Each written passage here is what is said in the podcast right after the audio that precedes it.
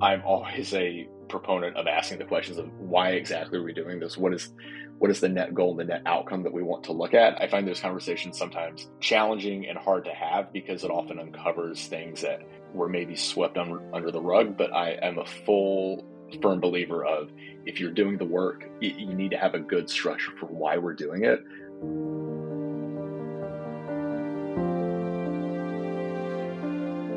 Building for businesses, data and security are probably the two biggest issues and challenges you'll have.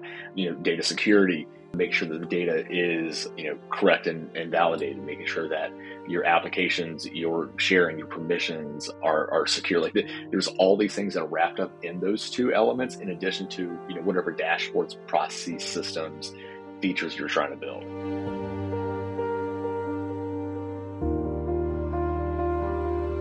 continuously look for people who can give you perspective on their experience. Um, I think that is some of the best ways that we can learn about what will work for us is by understanding, you know, what's worked for other people in the past. I learned an incredibly a lot about even just like the advertising industry when I was first getting into it. Just you know, going up and down um, uh, LinkedIn and asking people for coffee chats and trying to understand a little bit about the world, a little bit how they got there to understand where I wanted to go.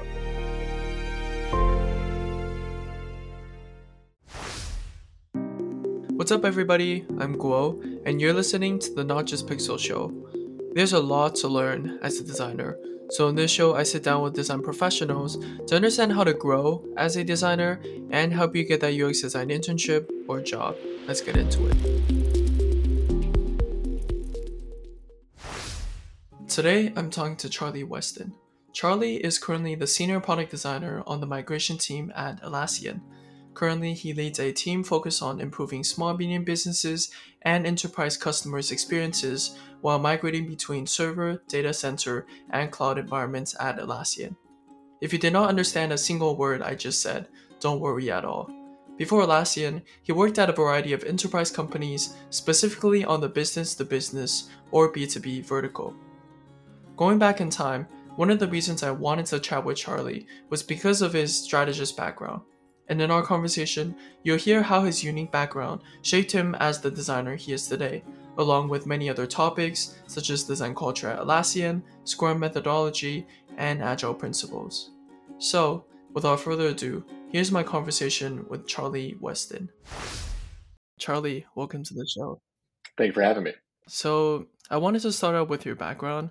I think your background is interesting. It's different from most UX designer I've talked to before. So you started out as a strategist slash brand partner. Um, as a designer, I find the term strategy quite abstract because as a designer, I know there's a deliverable that's visible, whether it's like designs or like a prototype. So I wanted to understand more about the term strategy and what it means. So based on your experience, what is strategy? So I would say strategy is, and it, it's a very, it's a very good question. Um, strategy is the underlying framework that rationalizes the creative.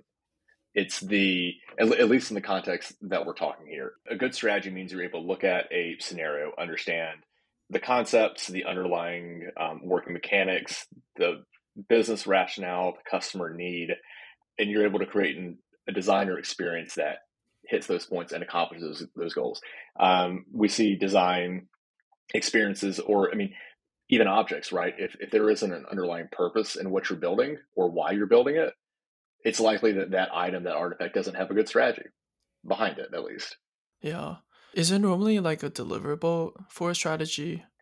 I, I think this the deliverable of strategy is an executed objective, meaning that if the problem is we don't have customers doing X, if I develop a solution that accomplishes that goal, then what allowed me to do that is an artifact or some type of object that was powered and uh, developed through a good strategy, meaning you know understanding of the topics, goals, criteria, um, as well as the team that's working to accomplish it.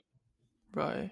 So I guess like in terms of like, because I think for now my scope is like I think of like product development cycles and like the process.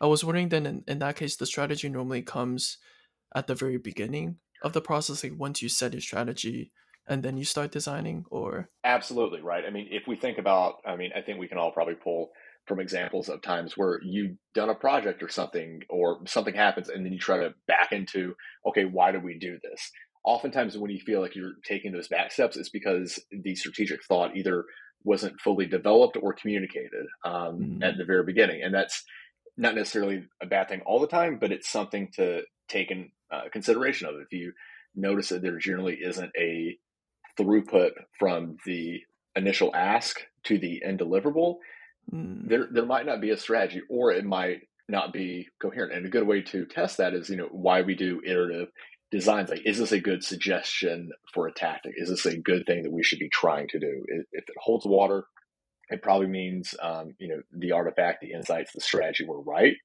Other things could play into that but essentially that's how i would look at it. I see yeah. So it's kind of like being very intentional with like the creative side like the designs that you create Absolutely. I mean, but think about you know if you had to describe somebody as being very strategic, right? Like a, a general or you know a person in business or somebody that is able, even an athlete, right? Like how would you how would you describe strategy in that mind? Yeah, I think it's like also like thinking about the big picture. Like how does your individual decisions affects like the the entire scope of let's say like the project or the product. Right, and I, I think that's why it's strategy as a whole is it's something that just takes maturity and time to grasp. It, it, it's a lot when you start, especially in you know this department, this um, organization, um, where you go from undergrad, grad school, boot camp, straight to the workforce, and mm. it, it's hard to see how things are interconnected above when you're really focused on you know getting those components right, learning the basics, learning how the trade and the craft work. Um, and strategy just comes by you know you're exposed to more of that business rationale, more business thinking, and that's why you know in UX and product design we always talk about you know or you know, content design, accessibility design, um, always talking about like what is the main goal or objective we're trying to accomplish, and you see you know, senior leaders do that a lot, like asking you know hard pivotal questions about what is the rationale for mm-hmm. why we're here. Mm-hmm. Right. For people who want to get into strategy like get into design strategy, how would you recommend them to get started? Continue to progress in your career. Look for strong mentors, strong teams, um, good vision. It, strategy is something outside of environments that you have like a consultant mm-hmm. where a, an agency might you know embed a UX strategist or a similar role in a team. Most right. most designers probably will not have strategist in their title. Um, the, the way to learn strategy is really just through execution and understanding what are what are good underlying principles that tend to lead success? And it, it you learn that just from from doing of, of what works and how things can be successful. Hmm. yeah i want also wanted to dive into like from this strategist background um why and when did you transition to the world of user experience? So it's a good question. Um my career history, I started out undergrad really focusing on strategic planning, um, mm. brand planning within the advertising space advertising planning strategy is not uniquely different than doing design and strategy for mm-hmm. um, applications. You're still doing that whole concept of okay, what is the the business goal? What is you know what mm-hmm. is Mattel trying to sell? What type of toys resonate with customers? How do you make creative that you know feels resonating to the audience, but also the brand? We do the mm-hmm. same thing when we're working with you know tech, building products and experiences. Shortly after I graduated uh, from Savannah College of Art and Design, I quickly went into um, agency life and started just you know interning, um, freelancing, and working through a bunch of different shops. Very quickly, I realized that there's a lot of uh, unique overlap where I could continue to work on my brand strategy work, but I was seeing a lot of teams um, and colleagues working on almost like digital strategy, doing like wireframes and flows of um, like automotive sites and um, uh, car manufacturers and like understanding how do we make uh, like Nissan's website more compelling. And that mm. to me felt like a really interesting mix of the work I was doing um, and just general interest of working within digital design, um, technology, interactive development. So uh, really from just you know working agency side looking for opportunities to make inroads um, i left the agency world for two three years to go work at a startup before pivoting back into the world. So I was able to get a little bit of outside experience, bring that back in, into the agency world, and then pivoted away uh, to solely go into like UX. type work, um, probably around 20, 2016, 2017. So I've been doing this for the last um, 10 or so years, and it's it's been a very interesting and fun ride through this whole time. Yeah. So it sounds like it was during your agency time when they shifted, like started doing like digital design consultancies that they. I think they've always been doing it. I think it, there was a period. Um, I, I, graduated Savannah College of Art Design in 20, 2013. That last summer, spring, I remember seeing a a minor for something called service design. Um, and service design for anybody who's listening is like UX design, but you think about the world around us and how do we use the products like ergonomics and, you know, what is the underlying mm-hmm. principle of why um, Apple products are so tangible and like tactical in addition to just being really user friendly. So like, if you look back like 20 years, there, there isn't a 20 year history of product designers. This role, this place that we're in is, is fairly new. The last 10, 15 years have really, it's really come into its own. Um, so it's, it's less of like seeing other teams like necessarily do it and more of like the needle shifting from you start, you know, 2013, I don't know if I knew any product designers, a lot of UX designers, but people going from like the digital, the brand space, digital space into experiential. Yeah, that's interesting. And how has your experience and your background as a strategist impacted your design career thus far? I think because of the nature of how I came up in design, I'm always a proponent of asking the questions of why exactly are we doing this? What is mm. what is the net goal, the net outcome that we want to look at? I find those conversations sometimes challenging and hard to have because it often uncovers things that were maybe swept un- under the rug. But I am a full firm believer of if you're doing the work, you need to have a good structure for why we're doing it. Otherwise, it, we just need to label work as spec work and not really it just gives a level of composure and conjecture to what you're doing where you're able to sit down and look at and say yeah. here's exactly why we're doing this and being asked those questions which extends to knowing you know when to bring in teams like research and the benefits that could bring exponentially over the process so just having that mindset i while i always try to think about the design work that we're doing it's more important for me to think about making sure this all lines up to a larger vision yeah i think that's that ties into something that I'm really learning during my internship, which is ending very soon, is design rationale.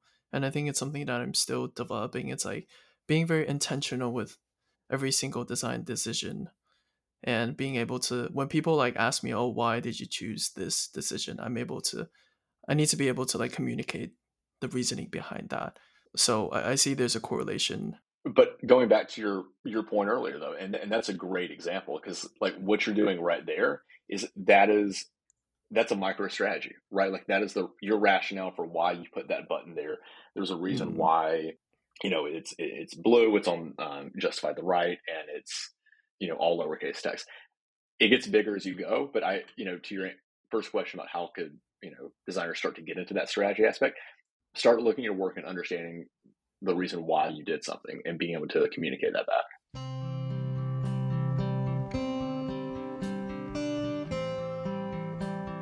I wanted to bring it to the present a little bit. I know right now you're working as a senior product designer at Atlassian. Um, on a high level, what are you currently working on at Atlassian? Yeah, so I'm a senior designer at Atlassian. Um, the team that I work on is focused on improving how our customers can migrate from a server or data center instance to the cloud.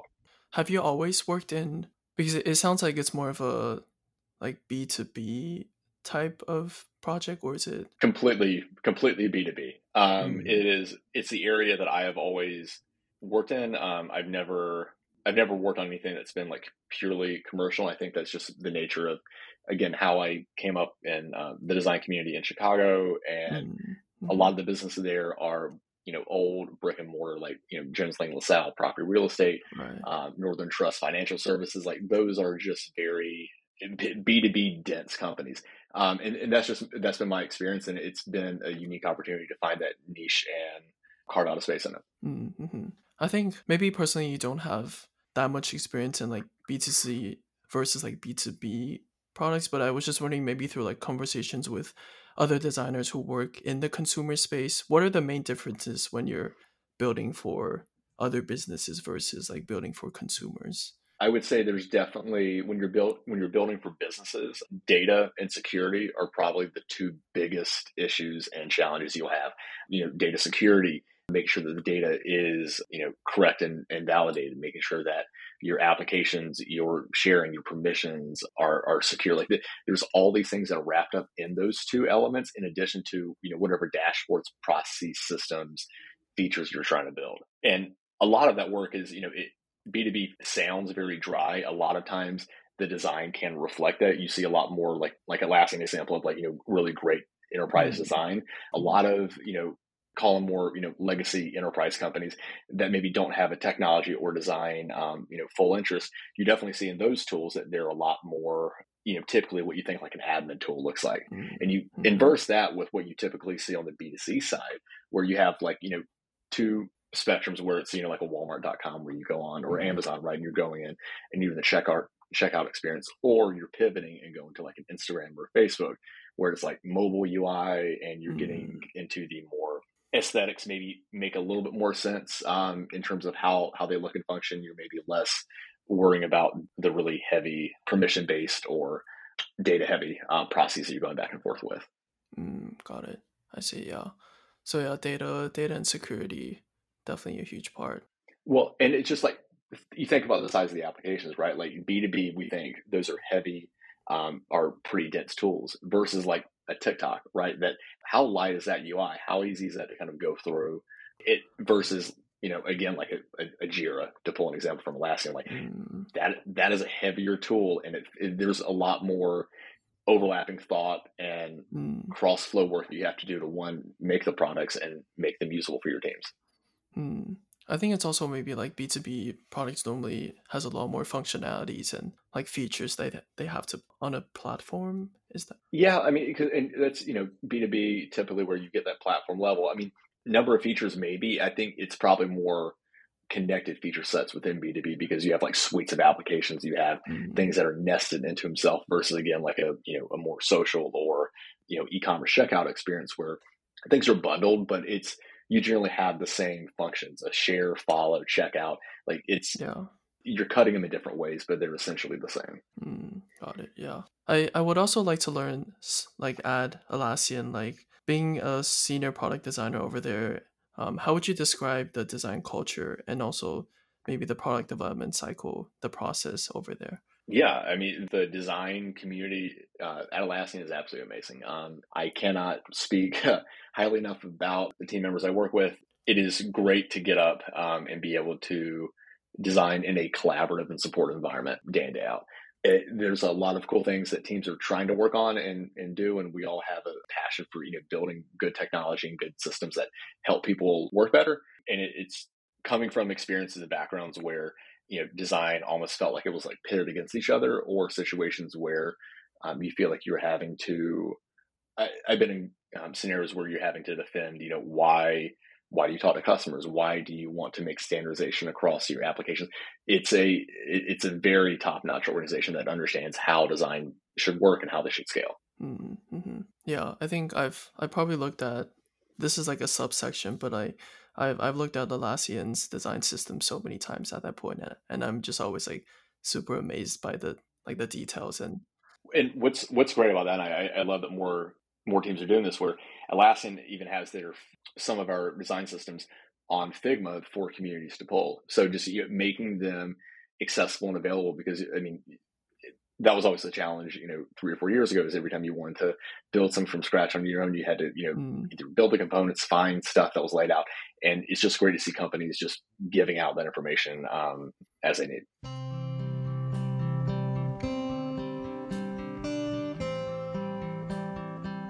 Um, this is probably a good transition into one of the most known thing about Atlassian is the agile development. Um, there's a lot of tools that are built around this framework, and I know that on LinkedIn, one of your title is certified Scrum product owner. Um, that was a mouthful for me, but I think on a high level, to listeners who may not understand, how would you describe what Scrum is?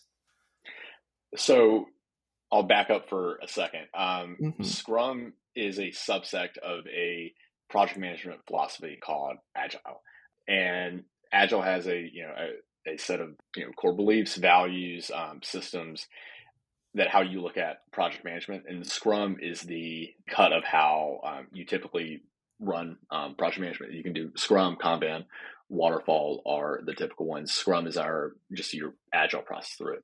I got the certification because uh, it was a good opportunity for me to just expand my wheel set again, thinking back to my background with having more strategy, right? Like I, I wanted yeah. to understand more more deeply, like what does it actually mean to be a product owner and what are the things that they are considering? And from that, I was able to get just a really comprehensive understanding of, you know, mm-hmm. how do mm-hmm. you, how truly should we think about backlogs from an academic standpoint?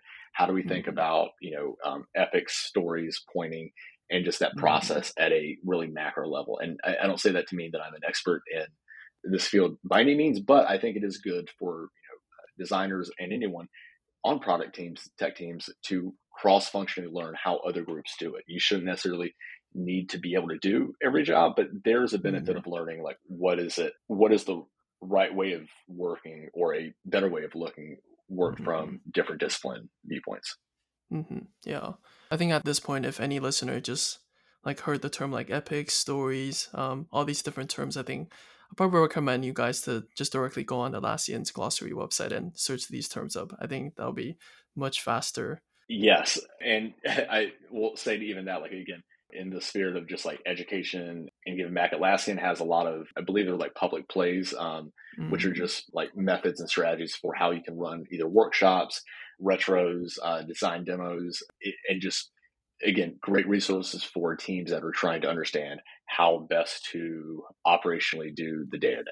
So mm-hmm. definitely check those out if you haven't. Yeah, for sure. And I think that's kind of ties back to the um, like the design process at Atlassian. So my assumption is that um, design teams at Atlassian follows the Scrum methodology for every project that they work on. Is that a fair assumption? I would say mostly. I mean, every team is slightly different how they work. Um, you know, some based on the nature of the business, some teams might you know edge closer to waterfall. You know, but definitely there's a benefit um, where and all possible to stay in a Scrum model. I would argue um, just to help help with the iterative development because that that does when you put into practice the correct way, um, it, it can mm-hmm. really help the team avoid churn and just continuously improve the work that they're doing. Mm-hmm. Yeah.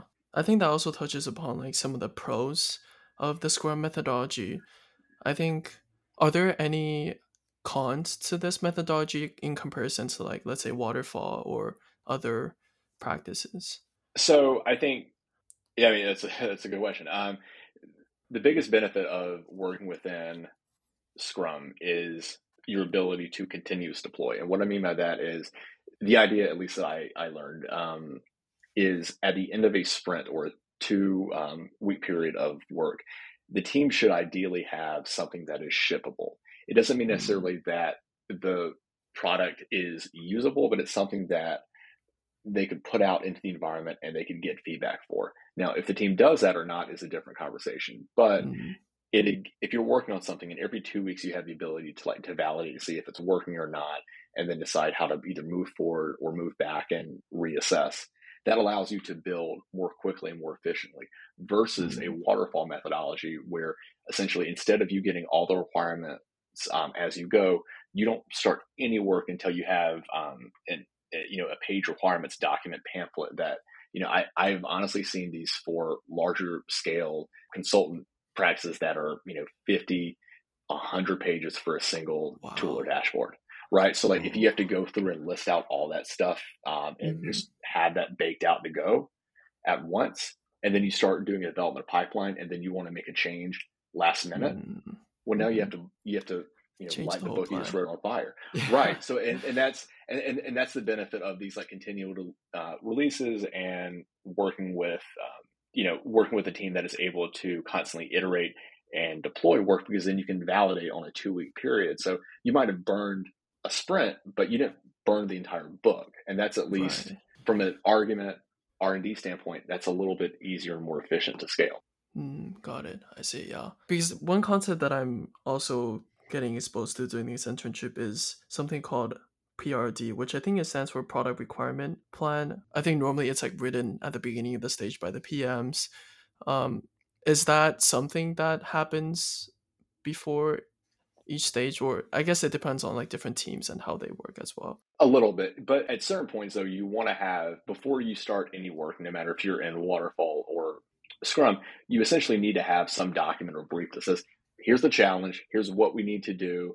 Mm-hmm. Uh, or here, here's here's the challenge. Here's how might we solve this. Um, you know, they generally are not super pedantic. It's they're better if they're open ended to allow the designers or developers to build what they need to. But I wouldn't say it's uncommon to have some set of objective. And again, that goes back to if I'm the product manager and you're the design lead, and I walk in, and I say, uh, just well, I need you to build this this thing for me that does this, and that's great. You can build it, but if you don't know why I need it to be built or what challenge I'm looking to solve, then is it a good strategy to build that, or is there another way we could have solved this without maybe building this one tool?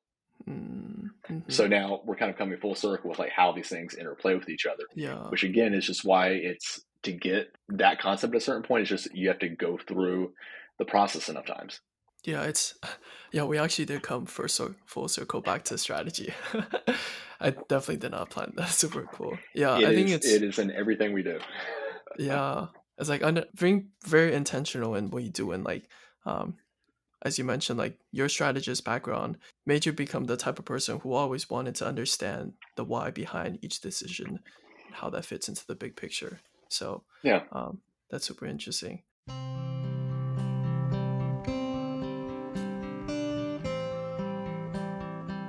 I don't want to ask a final question, and this is a question I like to ask every single guest at the very end, which is if you're now facing yourself but 20 years old, so back in college, what career slash life advice will you tell him?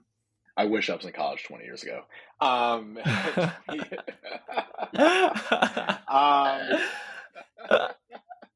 uh, I think I, can guess your age now. no if I oh, if I had to, if I had to give myself advice go going in or shortly after um, coming out of college, I would um, I I would say to continue or I mean really anyway I, I think breaking into a field and scaling a field, especially in a world now where we are fully remote. I, I don't know mm. if we're mm-hmm. if we're safe to say that yet, but like it, it feels like we're moving that way continuously look for people who can give you perspective on their experience. Um, I think that is some of the best ways that we can learn about what will work for us is by understanding, you know, what's worked for other people in the past. I learned an incredibly a lot about even just like the advertising industry when I was first getting into it. Just mm-hmm. you know, mm-hmm. going up and down um, uh, LinkedIn and asking people for coffee chats and mm-hmm. trying to understand a little bit about the world, a little bit how they got there to understand where I wanted to go. And that's helpful mm-hmm. to understand. You know, I can ask them, what are challenges that you face to overcome the area that I'm in, and do they have any advice for me? So it starts to create a circular mm-hmm. circular mm-hmm. path of you know uh, feedback, and you're putting yourself in a vulnerable position, but you're allowing yourself to grow from that. Um, mm-hmm. And I would, in addition to that, I would just say continue. I feel like this is a very older adage to say, but just show up, look mm-hmm. for opportunities, and to the best that you can. I, I understand there's you know an incredible amount of circumstances that are out of our control, but to the point that you can just continually show up and just almost like a manifesting, right? Like you know, really believe in why you're there. Um, mm-hmm. Try to commit to doing the best work as much as you can, and yeah, try to try to look for people that can give you good advice that you think are good, either stewards or um, you, know, you know personalities or have good character, because they will help you light your path forward. Um, it, mm-hmm. mm-hmm. Else, you're navigating a, you know a world that it's sometimes hard to manage, and just looking mm-hmm. for those good guiding posts, I think, is really helpful for people, or at, at least mm-hmm. for me. I, I hope that can be helpful for others. Yeah, for sure. I think looking back, there might be um, you probably talked to a ton of different types of people. What are some of the the advice that they give that really stuck to you that helped you like shaped you as a designer or um just yeah what you do as a designer um i wish i could remember who this was from i think a good piece of advice i got when i was working in new york was a, this guy was like a planning director at maybe like Mm. DDB, um, a Mm. big advertising agent there. But essentially, was like when you go into these like corporate environments, if you if you don't see it, assume it's not there. Mm. Um, and I, I think there's a lot of ways to unpack that, but it's almost like this idea. Sometimes when we hop into new jobs or companies, teams, we assume that there's a lot of stuff there. Mm. And you know, if if I don't see a piece of information or a document or something, you're like, okay, well, maybe this is happening in the back in the background. If if you don't see it, assume it's not there, and then if it's something you're interested in, take action to maybe bring it to attention, and that can mean, you know, um, having thoughts on it, sharing ideas with your team or your leads. It could be, you know, maybe maybe it's just calling out and say, hey, I think that there's an opportunity to to do this. I noticed looking at this plan, this item is missing. Um, it, it could be as you know passive as that, but looking for that type of you know opportunity to help teams is Mm. incredibly helpful. And I, I think you, you see that more and more at every place you go, um, Mm. which is just an interesting, almost cultural workplace insight. I don't know. Yeah, Yeah. I would, and I, I would say too, it's like it's the ability. When when I was starting out, um, I would just continuously talk to people that would tell me to keep asking for feedback and keep Mm. looking for good mentors. Um, Mhm. I know I sound like a broken record at this point, but I, I, I think feedback is is great all the time, um, as long as it is, you know, timely, actionable, and empathetically given. Mm. Yeah, I think your first point is really interesting because I think like your point of like assuming it's not there. I think a, a reverse of that is thinking that oh maybe it's there, but it's just I didn't notice it, and then maybe it's like my own fault that like I didn't find the thing, but it's actually it, it's opportunity, it's a gap for you to fill when you're joining a new organization. Yeah, ab- absolutely. And I mean, and every and every team, every organization is different, but they're all kind of scaling as they go. I don't. There's no perfect team. There's no perfect group. There's no perfect process, right? It's everyone is trying to always constantly make it better. Yeah, for sure. But yeah, I I think that's a great ending to our fireside chat today. So I know we went a little bit over time, but Charlie, thank you so much for taking the time. Well, this was a pleasure. Thank you so much for setting this up. Love talking with you. Hey there, thank you so much for listening to this episode. I really appreciate your time. And again, before we say goodbye, my name is Guo, and you've just listened to the Not Just Pixels show, and I'll see you in the next episode.